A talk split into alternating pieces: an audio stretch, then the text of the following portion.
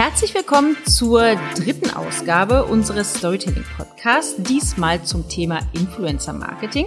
Und zwar möchten wir heute mit unserem Gast, Norman Ulrich von RSA, ähm, besprechen, wie Influencer Kampagnen auf einem nationalen wie auch globalen äh, Spielfeld eigentlich mit der richtigen Story zum absoluten Erfolg werden können. Und wer könnte es besser beantworten als Norman? Hey. Herzlich willkommen nochmal. ähm, vielleicht kurz vorab, Norman und ich kennen uns schon ziemlich viele Jahre, mindestens zwölf Jahre. Auf jeden Fall, genau. Ja. Woher kennen wir uns eigentlich, Norman? Na gut, wir teilen ja eine gleiche, also bei dir etwas länger, bei mir etwas kürzer, die gleiche Agenturvergangenheit. Mhm. Also, ja, wann war denn das? Ich glaube vor zwölf Jahren. Mhm. Vor zehn, zwölf Jahren habe ich mein Praktikum in einer PR-Agentur in Berlin gemacht. Da warst du PR-Beraterin. Mhm.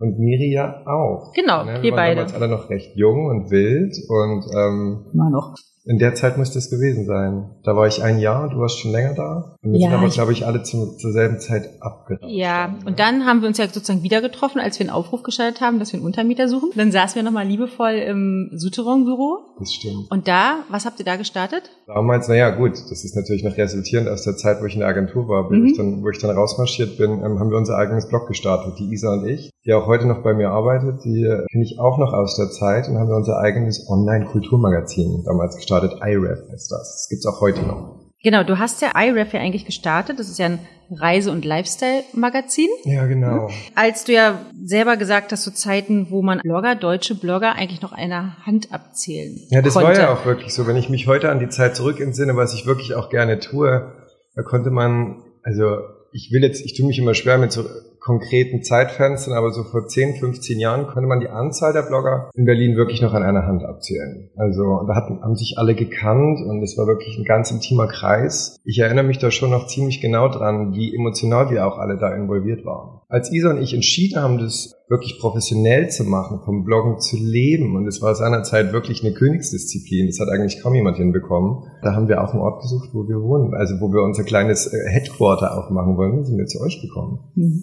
Aber woher hast du erkannt, dass es irgendwie die Zukunft ist? Also was hat dich da irgendwie inspiriert oder hattest du da Vorbilder oder wie kamst du dazu? Naja gut, also ähm, da gibt's egoistische Gründe.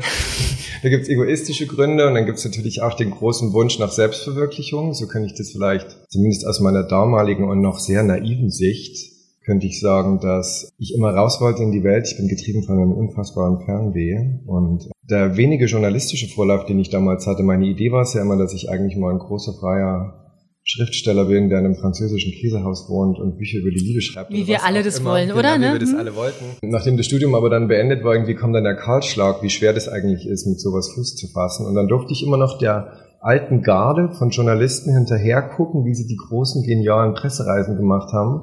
Und es war mir alles zu kurz. Ich wollte da nicht so lange drauf warten, bis ich soweit bin. Und es war aber auch alles so an dieser, an dieser Schnittmenge zur digitalen Revolution. Damals ging dieser ganze Blogger-Wahnsinn gerade erst los. Da hat man dann wirklich erst so mitgekriegt, okay, es gibt hier so eine neue Welt, die sich auftut. Und so die ersten Leute fangen an, ihr eigenes Ding zu machen. Und es hat mich total gereizt. Und da habe ich halt große Chancen gesehen, das zu meinem zu machen. Und IREF habe ich deswegen auch bewusst als Reise- und Kulturmagazin gelauncht, zusammen mit Isa natürlich, weil da eine, eine große Lust war, die Welt zu erkunden in erster Linie. Und das hat ja auch geklappt. Ich meine, ähm, wenn, selbst wenn Bloggen heute irgendwie mehr so Old Economy ist, ich meine, wir haben über 540 Reisen gemacht in den letzten zehn Jahren. Zu wie viel? Wir waren dann am Ende so ein Team von 15 Autoren und Isa und ich haben das natürlich gemeinsam gestartet. War es am, am Anfang waren es vor allem wir zwei. Dann waren wir auch immer zu viert, dann hatten wir mal einen Praktikanten. Das war schon alles recht wild. Ja, um dir jetzt mal eine Antwort drauf zu geben, allen voran war einer der Beweggründe, dass ich raus wollte, dass ich großes Fernweh hatte. Ich war damals bei weitem, ich hatte noch keinen großen unternehmerischen strategischen Ansatz. Und das Zweite war, dass wir es irgendwie auch schaffen müssen, davon zu leben. Also sprich, auch die Hausaufgaben zu machen. Wie kann man das, was damals als unternehmerisches Konzept noch nicht greifbar war, auch zu was machen, was sinnvoll ist, wo im Prinzip Unternehmen bereit sind, uns dafür auch zu entlohnen.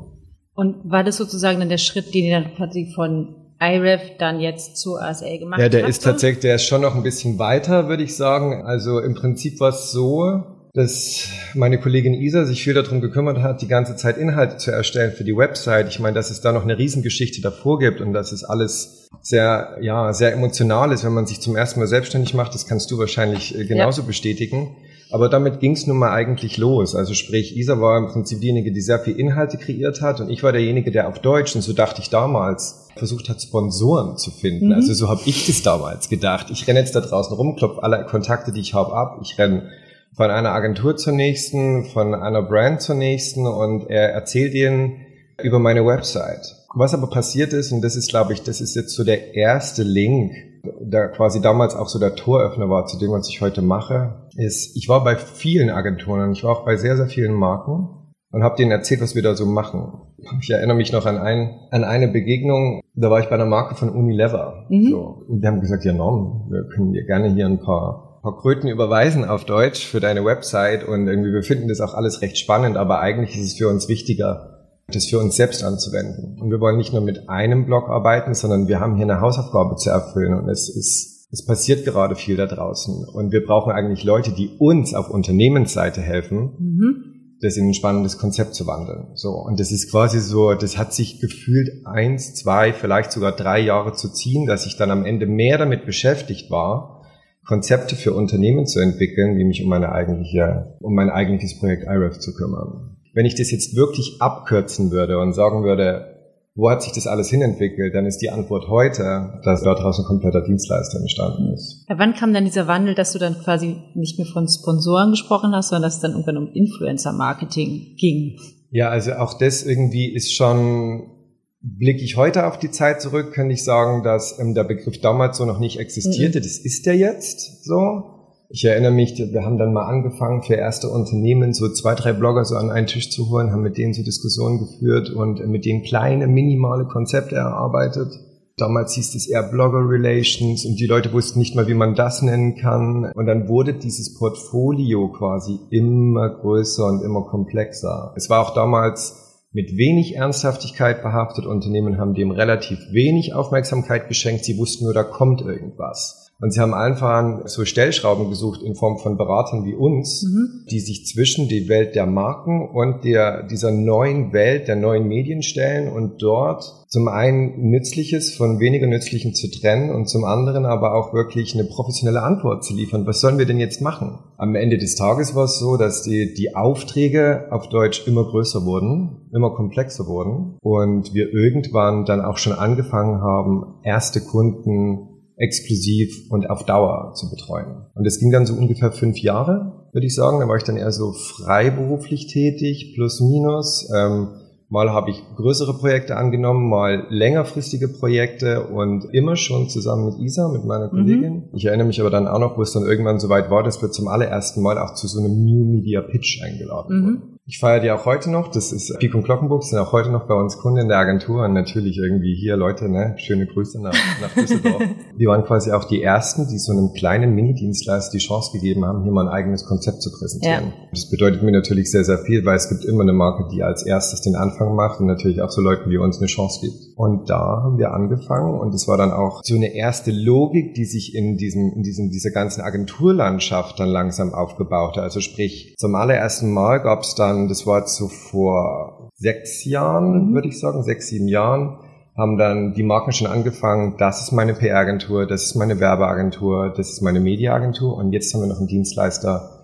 Ich habe damals gesagt New Media, Heute sagen alles unsere Influencer-Agentur. Mir gefällt das Wort deswegen nicht, weil die Arbeit halt viel, viel komplexer ist. Okay, dann beschreib mal, was ist, bedeutet das dann eigentlich? Influencer-Marketing ja, per se. Wie du das siehst. ja, naja, also wenn du sagst, das, das ist nur auf Influencer das runterzubringen. Ja, na, jetzt ja heute, wenn ich mir, so. egal in welchem Bereich ich mich umschaue, ob das jetzt wirklich die klassische Werbung ist oder ob das groß angelegte Kampagnen sind oder ob das reine Influencer-Maßnahmen sind irgendwie. Die Stellschraube von den meisten großen Lifestyle-Brands sind heute die Influencer. Und das fängt teilweise schon bei der Entwicklung der Produkte im Konzern an. Und haben wir früher nur, keine Ahnung, vor sieben, acht Jahren war ich nur damit beschäftigt, zwei, drei Influencer zusammenzutrommeln, die an einen Tisch zu kriegen und die Produkte zu promoten. Ja. Sind wir heute natürlich als professioneller Dienstleister von Anfang bis Ende dabei. Das soll bedeuten, wir entwickeln die Produkte teilweise schon im Konzern mit, entwickeln danach die ganze Strategie, obwohl in einer idealen Welt steht die Strategie schon vorher, aber manchmal gibt es ja erstmal nur so eine Idee. Ja. Wir wollen ein Produkt zusammen mit Influencern entwickeln, dann bauen wir die komplette Strategie auf und in all seinen Details bis zur Umsetzung der ganzen Kampagne sind wir jetzt dann als Full-Service-Dienstleister dabei. Trotzdem unterscheidet uns es dahingehend, dass ich sagen kann, wir sind halt nicht nur so ein Influencer-Dienstleister, sondern wir funktionieren schon wie so eine Werbeagentur, alles in allem die 360 Grad alles bedienen kann. Aber wir haben halt unseren Schwerpunkt immer auf einer Sache gehabt, der Kommunikation in neuen Medien. In den letzten Jahren ist ja auch Social Media immer globaler geworden. Definitiv, ja. Inwiefern hat quasi dieser Trend zur Internationalität auch eure Arbeit mit Influencern verändert? Hm, ich weiß gar nicht so richtig, ob ich es einen Trend nennen würde, sondern es ist tatsächlich eher wieder so ein weiteres To-Do, was in den letzten Jahren auf uns zugekommen ist. Blicke ich zurück auf die alten Player der Branche, also wo halt, ne, also wo man sagen kann, da gab es Blogger, die mhm. haben in einem bestimmten Vertragsgebiet Texte geschrieben. Dann ist es irgend, da ist irgendwo eine Logik dahinter, dass ich sage, okay, deutsche Blogger schreiben über deutsche Themen und erreichen damit ein deutsches Publikum. Ja. Als es irgendwann immer größer wurde und wir haben wahrscheinlich auch nicht die Zeit, jetzt alles durchzugehen, wie sich dieser Markt wirklich komplett entwickelt hat und die ganze Welt sukzessive anfing, potenziell Leser zu sein, egal ob auf Deutsch oder Englisch, ob nur in Videos oder in Bildern, ist auf der Hand, dass es hier einen signifikanten Schritt nicht nur im Storytelling selber, sondern auch in der Entwicklung der ganzen Branche gab, nämlich dass man im Prinzip jeden Tag immer mehr anfing, global Content zu konsumieren. Da gibt es quasi zwei Herangehensweisen, wo ich sagen würde, das ist eine totale Chance, aber allen voran natürlich für Unternehmen, die auch global agieren. Mhm. Also man kann nach wie vor hervorragendes Influencer-Marketing auf ein bestimmtes Vertragsgebiet machen. Überhaupt kein Thema. Man kann immer herausfinden, ob ein Player auch in einem bestimmten Land nur Relevanz hat. Aber wenn ich jetzt sage, ich bin ein globales Unternehmen und ich bin in mehreren Ländern aktiv, gibt es natürlich den riesengroßen Vorteil, dass man äh, den Streuverlust, den man früher hatte, weil viele Abonnenten nicht nur in Deutschland, sondern auch noch in Frankreich, in UK oder in den USA, whatever, wo auch immer auf der Welt sind, jetzt natürlich strategisch viel, viel besser nutzen kann. Zum einen aus, ganz klar aus Branding-Sicht. Mhm. Ich kann im Prinzip den gleichen Look in viel flächendeckend ausrollen, was jeder Marke natürlich königlich ist und besonders wichtig ist. Und aus zweiter Sicht natürlich, und das ist ja auch was, was diese Hausaufgabe mussten wir uns auch alle stellen, es ist ein sehr budgetaufwendiges Verfahren. Also sprich, die Kooperationen sind alle viel komplexer, viel teurer und kostenintensiver geworden. Und ich kann den Influencer jetzt quasi auch stellvertretend für mehrere Länder nutzen. Aber genau, ihr macht es ja auch, ihr macht ja auch globale genau. Kampagnen. Liegt da nicht aber auch die Schwierigkeit darin, dass man den Markt, den einen Markt ja auch trotzdem noch kennen muss? Also wie, wie weit kennst du dich ja in Frankreich aus oder Genau, also das ist jetzt auch so, dass man es ein bisschen unterscheiden muss. Es gibt ja auch immer erstmal eine globale Strategie. Mhm. Also man muss da schon, glaube ich, sehr unterscheiden, von welchen Unternehmen wir hier reden. Also es gibt Konzerne, die treten global auf, um vielleicht mal aus eigenen Reihen zu erzählen. Wir sind der globale Dienstleister von Henkel Beauty Care mhm. zum Beispiel. Also da betreuen wir alle Marken aus dem ganzen Beauty-Ressort von Henkel. Da gibt's natürlich eine globale Masterbrand-Strategie und dann wird die Strategie immer noch mal auf die einzelnen Länder adaptiert. Das ist grundlegend nichts Neues. Mhm. Und in den eigenen Ländern wird dann auch noch mal eigenes lokales Influencer-Marketing betrieben. Aber die globale Strategie sieht halt vor, dass man im Prinzip so viele Influencer wie möglich für so viele Vertragsgebiete wie möglich nutzen kann. Und das, muss ich nur sagen, ging ja vorher nicht. Das kann man jetzt im Rahmen einer Strategie halt sauberer ausrollen. Dementsprechend kann man sagen, man hat global agierende Konzerne. Es ist eine Riesenchance, ähm, das Influencer-Marketing auf mehrere Länder zu verteilen, was aber noch lange nicht bedeutet, dass wir von einem Ort heraus alle Märkte kennen. Das ist natürlich ja. nicht möglich. Das machen dann die Länder gerne selber mit ihren eigenen Dienstleistern nochmal vor Ort. Aber die übergeordnete Strategie wird, kann mittlerweile halt wirklich global gesteuert werden. Und das ist ein Riesenvorteil. Influencer-Marketing wird ja irgendwie oft vorgeworfen, dass es, ne, dass sie irgendwie die äh, Influencer jeden Tag haben irgendwie eine neue ja. Marke in der Hand oder ein neues Produkt und dann ist mhm. es wieder hier 15 Prozent auf den Tee mhm. und es ist ja nicht mehr glaubwürdig. Also was gibt es für Kampagnen, die wirklich glaubwürdig sind, um eben auch Storytelling beinhalten? Ja gut, es ist es ist ohnehin, äh, Glaubwürdigkeit ist ein Begriff, der wurde in den letzten zehn Jahren wirklich bis zum Erbrechen Aber er ist so wichtig, trotzdem. Und ähm, äh, der ist auch selbstverständlich auch heute noch essentiell und super wichtig, aber man kann grundlegend vielleicht auch mal davon unterscheiden, ähm, will ich einfach nur Werbung über Influencer betreiben mhm. oder will ich authentische Kooperationen und Produkte launchen? Also es gibt da schon mittlerweile so bilaterale Strategien, wo ich sagen kann, das eine ist wirklich komplett sales-driven, das funktioniert wie Werbung. wir rollen das Produkt komplett aus und es klebt dann nicht nur draußen auf der Straße, sondern wird halt auch aktiv in sehr hoher Summe und in sehr hoher Anzahl durch Influencer einfach mhm. beworben. Das gilt allen voran für Produkte, wo man mittlerweile weiß, dass sie im Umfeld von Influencer Marketing eigentlich auch nur durch Werbung betrieben werden kann. Überall dort, wo man der Meinung ist, man kann hier glaubwürdigen Content kreieren, gibt man noch mal ein bisschen mehr Gas und entwickelt stärkere Kooperationen und entwickelt auch nochmal stärkere Inhalte, die perfekt zum Influencer passen. Aber glaubst du nicht, dass du eigentlich auch mit jedem Produkt auch Storytelling machen kannst? Das heißt ja, ne, also ich ja. kann natürlich, kann ich mir jetzt eine Beauty-Marke und dann kann ich halt sagen, meine Strategie ist, ich mache Werbung dafür und deswegen habe ich einen Influencer und der hält ja. auch nochmal das Produkt in die Kamera und sagt hier, ne, so und so. Aber ich meine, es gibt ja auch andere Beauty-Marken, die betreiben ja Storytelling. Ja, ja, ne? es, also gibt hervorrag es gibt hervorragende Beispiele, wo man immer sagen kann, natürlich, am Ende liegt es immer daran, wer die beste Geschichte entwickelt, das Produkt so glaubhaft wie nur möglich einzubinden. Aber was man auch nicht vergessen darf, im Zuge der Professionalisierung, sowohl auf seitens der Influencer als auch mit der ganzen Industrie, die sich drumherum entwickelt hat, ist nicht nur das Knowledge bei den Dienstleistern, bei den Influencern gewachsen, sondern auch bei den Konsumenten ja. selber. Also es ist auf Deutsch heutzutage um einiges komplexer und schwieriger, ein Produkt glaubhaft über einen Influencer zu verkaufen.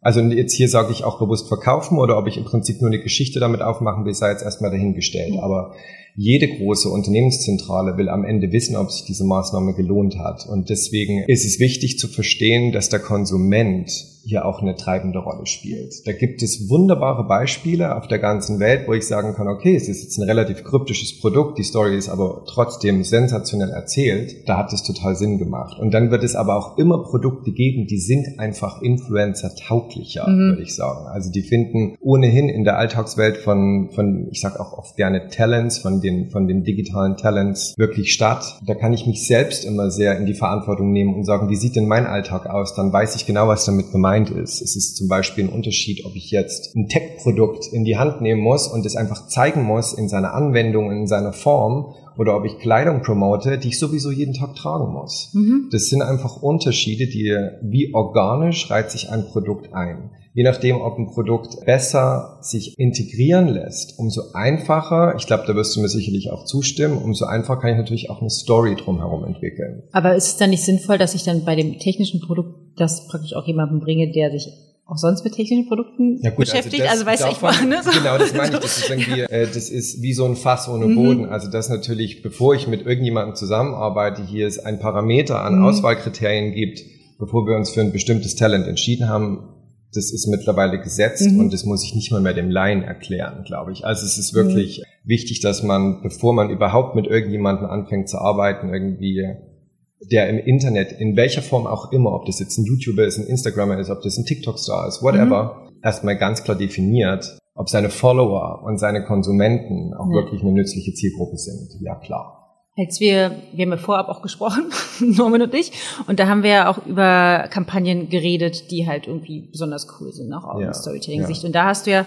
zum Beispiel auch Fenty genannt, ja, ne? Fenty Beauty Mark von Rare. Ja. Warum ist sie so fantastisch? Das ist ehrlich gesagt No-Brainer, so ein bisschen. Äh, Fenty, ne, hier nochmal für alle, Rihanna. ist ja ähm, die, die Beauty Mark von Rihanna. Das Produkt, was hinter, hinter der Fenty-Kosmetik steht, wo ich das erste Mal den Case für mich so ein Stück weit erschlossen habe, was daran so besonders ist, ist eigentlich der Effekt, wie das gab's noch gar nicht. Mhm. Also du bist erstmal so erschlagen, dass da jemand so erfolgreich ist mit einer Beauty-Kosmetik, wo ich überrascht bin, okay, was ist daran jetzt so anders? Dann habe ich mir den Case genauer angeguckt und dann ist es auch wieder gebündelt an die Erfahrungswerte von Rihanna selber, die natürlich in ihrer Funktion als Superstar global, weltweit, die Erfahrung gesammelt hat, dass egal wo sie ist und egal mit wie viel Make-up-Artisten sie umgeben ist, ihre Foundation für sie, für ihren Hautton immer gemischt werden muss. Erstens mal, allein das wusste ich schon gar nicht. Ja. Und dann ist das Geschäftsmodell dahinter, was, also das Ding, was sie jetzt so besonders macht, ist, dass sie als erste Gründerin, ne, mit, natürlich mit ihrem Media Impact und mit ihrer Power, die sie hat und auch mit, mit ihrer digitalen Followerschaft, die natürlich enorm ist, eine Antwort geliefert hat, wo ich sage, okay, krass, das wundert mich, dass es das vorher noch nicht gab. Sie hat über 40 verschiedene Foundations gelauncht, für jeden Hauttyp, für jede Frau, auch für jeden Mann weltweit. Und da war ich erstmal überrascht, krass, es wundert mich, dass es das noch gar nicht gab. Und damit hat sie natürlich Tore eingerannt bei den Endkonsumenten. Aber sie hat ja quasi auch vorher dann mit den Konsumenten auch gesprochen, oder? Also hat die ja, Produkte ja auch so ein bisschen dann so ein, auch, oder ja entwickelt inzwischen die Produkte mit denen das zusammen, ist jetzt oder? eher was, das Fenty, der Fenty mhm. Case ist einer, der für mich besonders toll ist. Wenn ich jetzt Storytelling in verschiedene mhm. Kategorien aufteilen würde, würde ich sagen, das ist das, was ich heute besonders unter Diversity verstehe. Also sie, sie hat dem Ganzen im Prinzip das gegeben, was auch wirklich in die Zeit passt und hat quasi eine Antwort darauf definiert auf ein Bedürfnis, was schon immer war. Ja. Es gibt auch andere Beispiele wie, oder wollen wir noch kurz über Fenty reden? Ich weiß es wie nicht Wie du möchtest. Genau. Also bei, ich würde gerne mal noch ein anderes hm, Beispiel hm, nehmen, und zwar ist das die Emily Weiss von Glossier. Ja. Und das ist mir nochmal so ein Case, wo ich dachte, der ist dahingehend spannend, weil er so State of the Art New Media ist. Die ist ja ohnehin eine weltbekannte Bloggerin gewesen und hat zum ersten Mal, also was heißt zum ersten Mal? Wahrscheinlich denken jetzt wieder 5000 Branchen, Heinis da draußen, das ist jetzt auch nicht unbedingt was Neues, aber was halt so besonders ist, Influencer Marketing ist auch besonders techy geworden. Ja. Und sprich, sie hat im Prinzip zum allerersten Mal die ganzen technischen Daten ihrer Followerschaft mit dem Markt zusammengebracht. Da könnte man dann sagen, Heutzutage werden viele Produkte einfach entwickelt von Unternehmen und sagen so, jetzt müssen wir noch einen Influencer Dann schauen finden, wir mal, der dazu, der wer das dazu kauft passt. So. Und sie hat im Prinzip erstmal im Vorfeld versucht, die ganzen technischen Daten, die sie von den Millionen von Followern hat, zusammenzufassen und erst das Produkt zu entwickeln, wenn man weiß, wo ist der Bedarf wirklich. Soll heißen, es gibt einen erheblichen Unterschied, ob ich ein Produkt einfach entwerfe, basierend auf Branchenergebnissen für etwas, wo wir glauben, da müssen wir mal aufspringen, das machen wir jetzt mal mit und mhm. suchen dann noch einen Influencer, der dazu passt, oder ob ich das Produkt basierend auf den Bedürfnissen der Community entwickle. Das ist tatsächlich ein sehr großer Unterschied. Lustig, ich agiere hier immer mit den Händen. Und keiner sieht dich. Und keiner sieht mich. Und das ist natürlich dann für mich schon so State of the Art auf einem Level, was wie wir es aktuell immer noch sehr aus, ne? Über ja, aber im Prinzip ist es ja Storytelling, weil du guckst ja auf die Bedürfnisse genau. der Zielgruppe. Und, und dann halt schaust so, du, was die Helfer Und das brauchen. ist halt dann auch sowas, wo ich sagen kann, okay, das ist zu 100 Prozent das Bedürfnis der Konsumenten äh, digital direkt schon abgefischt ja. und in ein wunderbares Produkt umgewandelt. Dann natürlich von der Vermarktung um einiges leichter. Also wenn es ein Produkt gibt, wo es ohnehin schon von vornherein den Bedarf gibt, dann ist es auch nicht besonders schwer, das nach oben zu promoten. Ja wie ein Produkt, was einfach auf den Markt geschmissen wird und man jetzt sagen, so und jetzt hier, ich brauche jetzt noch 50 Influencer aus 25 Vertragsgebieten und jetzt macht mal. Das ist was ganz anderes und es ist auch wirklich um einiges komplexer dann. Also man sollte eben auch sich zusammensetzen und schon Sachen entwickeln mit dem Influencer genau. zusammen. Also das aber auch mit dem Feedback der Influencer ja. ist heutzutage. Also wenn man wirklich von State of the Art Kampagnen sprechen will, dann muss ich sagen, ist der Influencer mittlerweile eher die relevante Schnittstelle zwischen dem POS und der Community geworden. Und wenn ich da ein Produkt entwickeln will, dann bringt es mir nichts, dass ich einfach nur eins mit dem Influencer entwickle und habe die Community gar nicht gefragt. Aber es muss ja eben auch zum Influencer auch zu dessen Story passen. Genau. Das muss ich ja irgendwie genau. natürlich auch einfügen. Und du hast mir auch ein Beispiel genannt, was ihr gemacht habt mit mir ja. relativ egal. Ja, Mirella. ne? genau. genau, Mirella. Ja, das ist natürlich jetzt viel, viel spezifischer. Ähm, also in dem Beispiel geht's Lidl, Lidl ja. Deutschland. Da sind wir die Lead-Agentur für Influencer Marketing. Dort betreuen wir die komplette deutschsprachige Strategie und alle Influencer, die quasi in, in Kontakt treten mit der Marke Lidl, werden laufen über unseren Schreibtisch.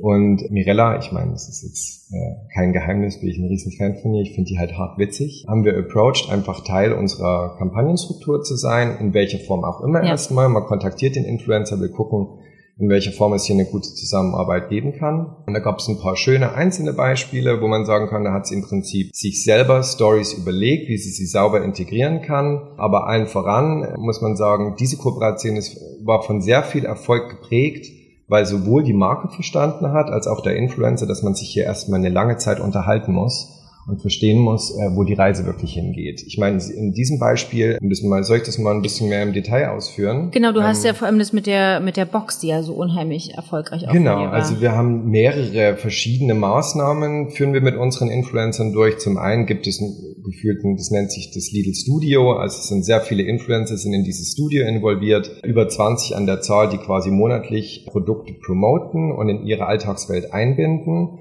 Aber die sollen natürlich so gut wie nur möglich zum Influencer passen. Bei ja. Mirella, ihr, ihr YouTube-Kanal heißt mir relativ egal, lag auf der Hand, dass sie sehr kritisch in der Auswahl ihrer Kooperationspartner ist, dass sie sehr nachhaltige Richtlinien hat, also sie lebt vegan, so gut sie kann. Sie ist ja auch keine radikale Veganerin oder so, aber zum Beispiel sie will halt nachhaltig Kommunikation betreiben über ihren Kanal. Dann haben wir, egal welche Maßnahmen wir mit ihr gemacht haben, die natürlich immer sehr punktgenau darauf ausgesteuert. Soll heißen, eine von vielen Maßnahmen war, dass wir zum Beispiel Boxen verpackt haben mit Influencern, die dann über den Online-Shop von Lidl vertrieben wurden, die aber zu 100 Prozent die, die Tonspur des Influencers tragen sollten. Bei Mirella war das dann so, und wir reden ja heute, ne, Nora, über, äh, über perfektes Storytelling. Ich muss mich da immer noch mal ein bisschen dran erinnern, weil das eigentlich auf der Tonspur immer eine Rolle spielt, ja. wir das aber nie so dezidiert betrachten. Ja.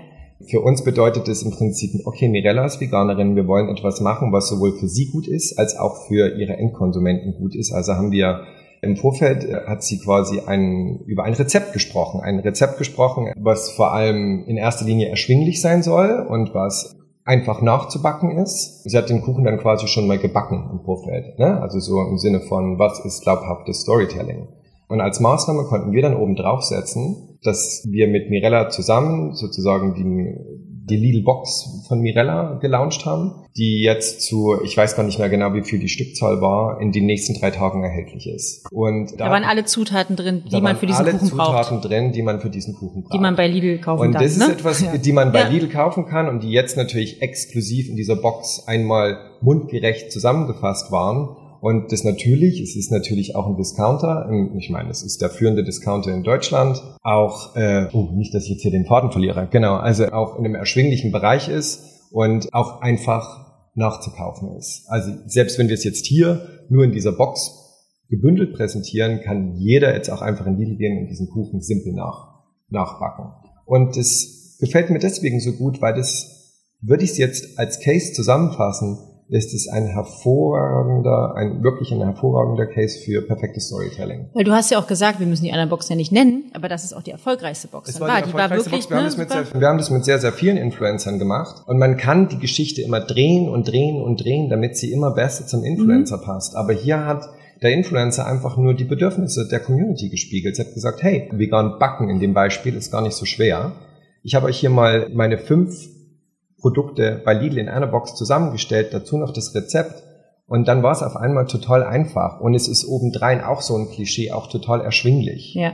Und da bin ich halt der Meinung, muss heutzutage weit mehr Zeit investiert werden, bevor ich so eine Kooperation launche, in die Gespräche mit den Influencer. Und das ist etwas, was sehr challenging ist für die Unternehmen, weil die Zeit häufig nicht besteht aber wo wir natürlich immer hart für kämpfen, ja auch wirklich sich die Zeit zu nehmen, das von vorn bis hinten durchzudiskutieren. Und es war wirklich, es war, es war online, war ich soll eigentlich für zwei Tage verfügbar sein, war in einer Stunde ausgekauft. Ja, krass. So. Also, du hast ja vorhin gesagt, dass euer erster Kunde bei RSA war ja P&C. Genau. Und da hast du mir im Vorfeld auch von einem Case, von einer Marke von P&C erzählt, ja. wo ihr nochmal einen anderen Schritt gegangen seid. Mhm. Und vielleicht erzählst du mir auch nochmal, warum das überhaupt möglich ist, was vielleicht Voraussetzungen sind, damit ihr es machen konntet und warum du halt auch diese Kampagne als ja gute auch Storytelling-Kampagne siehst. Ah, okay. Genau. Also die erste Marke, die wir von P&C betreut haben, war die Marke Review. Mhm. Das ist ein Jugendlabel von P&C. Jugendlabel, also für eine jüngere Zielgruppe entwickelte Marke. Der Case, von dem ich dir aber erzählt hm. habe, ist die Marke Jakes. Ja. Richtet sich so, wenn ich jetzt wirklich nicht, dass es jetzt zu langweilig wird, aber es richtet sich an die sophisticated, erfolgreiche Frau. Also mich. Ähm, an dich, genau. selbstverständlich. Du bist übrigens zu 200 Prozent Teil der Zielgruppe. 25 plus, Nora, so. Für Frauen, die mehr wollen im Leben als auch in der Karriere, aber die sich dementsprechend auch mit dem nötigen Zeitgeist kleiden wollen. Also es ist auch immer so eine Mischung aus, dass es diese Kombination aus Business und Casual dass die immer mehr miteinander verschwimmen. Das können mhm. wir auf der Straße sehen, das können wir in der Mode per se sehen, das sehen wir in jedem zweiten Lookbook. Und genau an diese Zielgruppe richtet sich die Marke Jakes. Und was mir an diesen, an diesen Geschichten sehr gefällt, ist, sowohl bei Review, dem Jugendlabel, was wir für P&C betreuen, als auch Jakes, was sich mehr an die gehobenere modische Zielgruppe bei Frauen jetzt richtet, ist ein reines Frauenlabel, ja. ist, dass P&C verstanden hat, dass sie nicht ihre komplette DNA einfach nur über die Influencer drüber schütten können. Sie haben sich über die letzten fünf Jahre stetig mit den Influencern weiterentwickelt. Und das ist etwas, was ich als großen Luxus empfinde im Umgang mit Kunden, dass ich sagen kann, okay, wir gucken erstmal, was bei den Influencern los ist bevor wir die nächsten Maßnahmen lancieren. Jakes war wirklich immer so flexibel und so frei und hat ihr Portfolio in der Strategie immer wieder gedreht, sowohl in der Entwicklung der Produkte als auch in der Ausrichtung dessen, was die Frau da draußen heute tragen will. Wir haben zum Beispiel einen sehr feinen und ausgewählten Verteiler an relevanten Influencerinnen in Deutschland für Jakes definiert, die nicht nur tonangebend sind als loyale Influencer. Wir haben ja auch viel über Glaubhaftigkeit und Loyalität ja. gesprochen. Ist zum Beispiel ein wichtiger Punkt für uns. Es ist eine Empfehlung, die RSA jetzt aber abgibt ist, dass man wirklich kontinuierlich und langfristig mit Influencern zusammenarbeiten soll. Und da haben wir schon vor längerer Zeit quasi eine Art Stilelite für Jakes aufgebaut die immer wieder Jakes tragen. Und das über, nicht nur über einen Monat oder zwei, teilweise gerne über Jahre hinweg. Mhm. Aber uns auch mit den Influencern zusammen weiterentwickelt haben. Also sprich, früher ähm, haben wir zum Beispiel festgestellt, wir würden, keine Ahnung, wenn das Thema Reisen ansteht, wir gehen mit Influencern auf Reisen haben wir in den letzten Jahren festgestellt, wir müssen als Marke keine eigenen Reisen mehr lancieren, weil Influencer eh die ganze Zeit unterwegs sind. Also es ist quasi dann an uns zu gucken, wie können wir uns da immer wieder, immer wieder stetig präsentieren. Und haben quasi jetzt dann, das ist relativ neu, basierend auf den Trends von heute, und ich glaube, da wollen wir jetzt auch in dem Gespräch mhm. irgendwo hin, das Konzept entwickelt, das nennt sich Jakes in the City, wo wir im Prinzip uns als Marke auch ein ganzes Stück weit mehr zurücknehmen und sagen, wir sind einfach immer Teil davon, wenn ja. unsere modernen Frauen, die in der Großstadt zu Hause sind, im Prinzip überall äh, auf der Welt unterwegs sind, einfach im Koffer immer mit dabei sind. Und das ist ein Konzept, wo ich sage, das richtet sich halt zu 100 Prozent mehr nach Influencern aus und wir stellen uns nicht hin, wir wollen jetzt die Marke sein, die in allen Städten aktiv ist und jetzt machen wir wilden Stuff in jeder Großstadt in Europa, sondern wir gucken einfach, wir haben uns äh, unser, unseren Pool angeschaut und mal geguckt, wo fahren die denn dieses Jahr überhaupt alle hin? Und haben im Prinzip sogenannte Add-on-Kampagnen kreiert, wo man sagt, man hängt sich dann vielleicht nur mit einem kleinen Produktionsteam hinten ran und, äh, und stellt den Corporate Content fürs Unternehmen dadurch sicher, aber den Rest entscheiden die Influencer selber.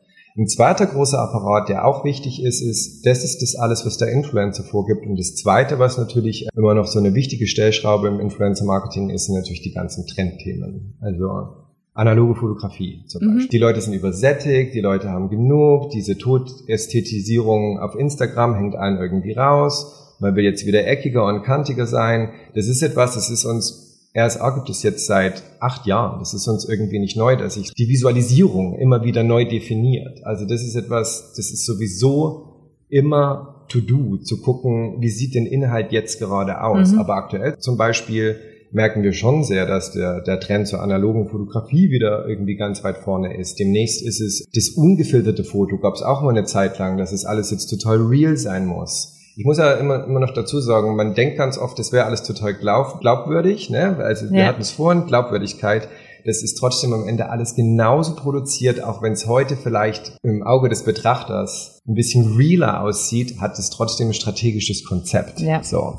Keine Ahnung, haben wir dieses Jahr dann auch mit unseren Talents zusammen einen Workshop gemacht für analoge Fotografie und haben dann natürlich nicht nur Inhalte für die Marke produziert, sondern auch für die Influencer selber. Ich will damit nur sagen, was mir daran gefällt, ist, dass hier sehr viel Flexibilität seitens des Unternehmens besteht, dass sich immer wieder auszuprobieren. Und das will ich aber auch in Anführungsstrichen sagen, weil das natürlich feine, überschaubare Marken sind, die sich sowas erlauben können. Wenn ich jetzt für äh, Schwarzkopf, einen unserer Großkunden, eine globale Masterbrand-Strategie entwickeln muss, dann geht es vor allem darum, den kühlen Kopf zu bewahren. Und irgendwie, da müssen wir, oh, ich weiß jetzt, Entschuldigung, also müsste ich jetzt meine Hausaufgaben machen, aber wir reden hier von über 30 Ländern, die da koordiniert werden ja. müssen, mit allen Influencer-Maßnahmen und Co. Da ist häufig nicht viel Platz, um solche feinen, detaillierten Geschichten auf globaler Ebene durchzuführen. Also wie gesagt, ne, mhm. es liegt immer sehr am Unternehmen selber, wo die aktiv sein wollen. Ist es ein globaler Auftrag oder ist es ein lokaler Auftrag?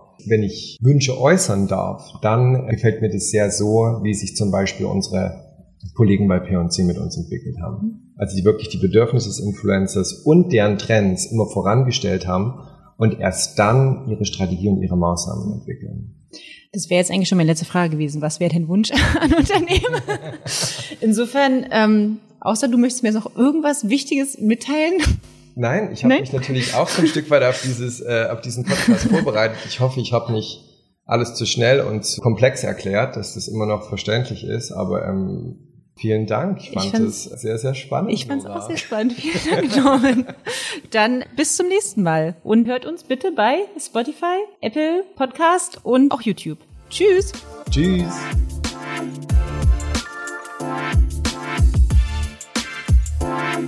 Thank